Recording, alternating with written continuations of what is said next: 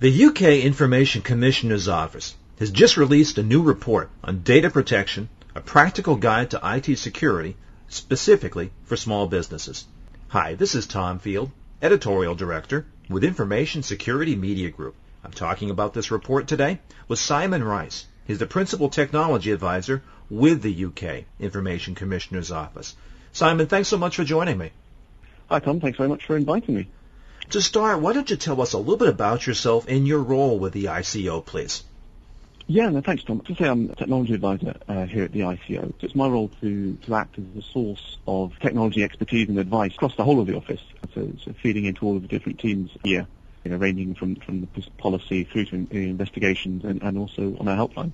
So the idea is if, if anyone within those teams is not a particular technology expert, they can come to me and get the necessary advice and guidance they might need. About this report that your organization has just released, Simon, tell us a little bit about the genesis of this.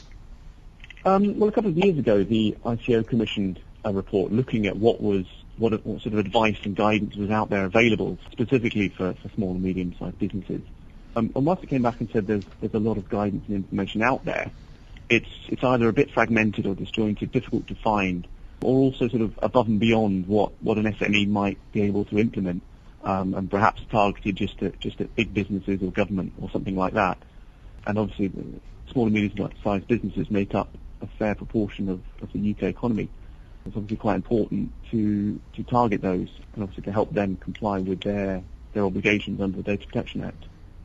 What do you see, Simon, as the biggest online threats to businesses in the UK right now? Yeah, I think there's, there's, quite a few, and obviously quite a bit of, of, media attention around a lot of them. I'm not sure which is which necessarily the biggest, but obviously things like sort of cyber attacks and, and, and people targeting websites or online sites sort for those external sources. But I think alongside that, you know, the insider threat is also sort of certainly you know up there with with those biggest threats.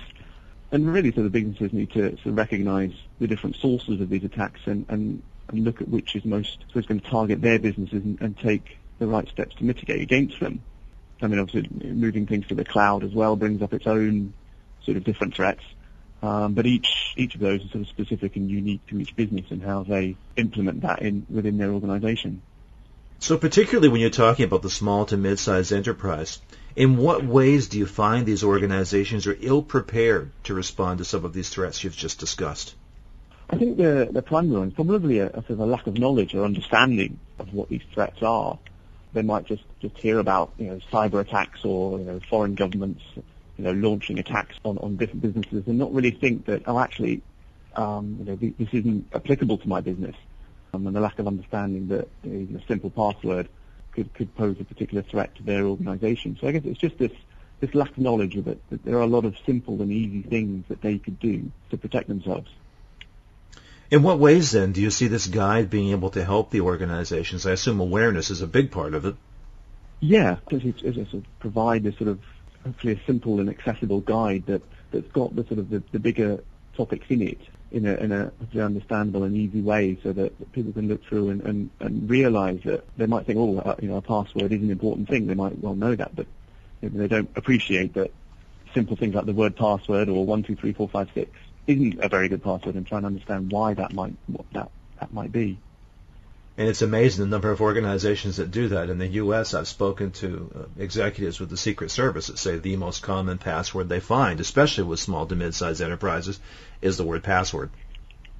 Yeah, and, and, and almost, you know, the case now that, that securing something with, with a password like that, you may as well not have bothered. And it's, it's not really any sort of protection in, in certainly a lot of cases. Well, you're in a unique situation because not only do you have a guide to for small businesses, but you also have the, the ability to, to impose fines and penalties for organizations that don't protect themselves. So, speak to me a bit about potential consequences that organizations face if they ignore the advice you've presented to them. That's right. Certainly for a couple of years now, we've had uh, the, the, capability to, to, issue fines up to sort of half a million pounds. But although that, that meeting that criteria is actually quite strict, and within that, one of the criteria is that the organisation knew or ought to have known about about that sort of threat and the risk in terms of breaching the act. And I guess you know, yeah, this this this guidance is, is moves us sort of one step towards the fact that they ought to have known. So if if if a small and medium-sized business had got a copy of our guidance, read it, and decided not to you know, enable the password, say, on their firewall or on their database or Wi-Fi, we could you know, sort of demonstrate and say, well, actually, you know, you, you did know or you ought to have known that that was a straightforward and simple thing that you should have done, protect the personal data. So therefore, um, yes, you know, we could you know, look at issuing fines. And I know that recently in healthcare, particularly, the, the ICO has levied some some fines that really have got people's attention, not just in the UK but internationally. Has that been in the case in other business sectors as well? Um, I think, it, I mean, the, the numbers have to obviously be taken in, into context. I mean, obviously, our NHS is, is, a, is a massive employer. I mean, there are some reports that suggest it's one of the biggest employers even in Europe. And, and obviously the data that they're holding is, is particularly sensitive. Um, and also they have a, a very laudable policy of compulsory breaches, uh, you know, reporting breaches in a, um, in a, compulsory manner. So obviously they are um, going to be at the top of the list purely because of their size and, and the fact that they, they do report everything. But also, you know, each of the fines that have been issued have been, you know, a lot of these very, very simple things, but also these actions have been repeated. For example, there was a case of one, one organisation that sent a fax containing very highly sensitive information to, to the, to the wrong recipient. But they got the fine because they did it a second time and a third time after they had said that they put in, put place, put measures in place.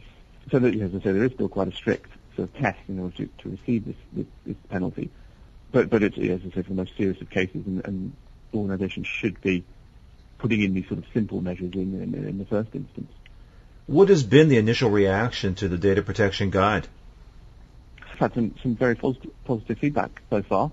Some sectors have even asked if they could have their own uh, specific um, version. I'd say, yeah, it's, had positive feedback that, that yeah, you know, it's got those those important things and simple things that that organisations should be doing first place in order to protect themselves. obviously, it's you know it's just a starting point for an organisation. Simply reading the guidance and, and implementing some of the measures, you know, is a, is a step towards compliance, not necessarily going to as a guarantee. So it's, it's raising that awareness of, of simple starting points to uh, to to start to improve security. Let's talk about some of those starting points. My final question for you is for organizations that might be unsure of their current vulnerabilities, and I would assume there are many of them, what are the immediate steps you recommend so they do understand where they're vulnerable and what the threats are? Um, I think that the first stage is, is you know, just sort of step back and, and, and, do a bit of an audit. I mean, that can obviously be done internally, so you know, people within the organisation can look at what systems they have, what computers they have, what, what hardware and network infrastructure they have, uh, you know, where that data is stored and how it's processed, um, and also look at the data that they're processing. You know, do they need all of this data? Do they need to process it in the way that they do? And then, you know, start to start to look at sort of vulnerabilities that might be in place. Um, you know, how old is the software um, on your machines? Have you changed the password? Do you need to change the password? Very, very simple things like that. In doing that, an organisation finds out that you know they can't answer those sorts of questions. They don't have the skills. Then, then they can go to someone and get get professional security advice to that, that might be more appropriate for their business. Very good. Well, Simon, I appreciate your time and your insight today. Thank you so much for speaking to me about this data protection guide. That's all right. No, thank you very much. The topic has been data protection for small to mid-sized businesses. I've been talking with Simon Rice, Principal Technology Advisor for the UK's Information Commissioner's Office. For Information Security Media Group, I'm Tom Field. Thank you very much.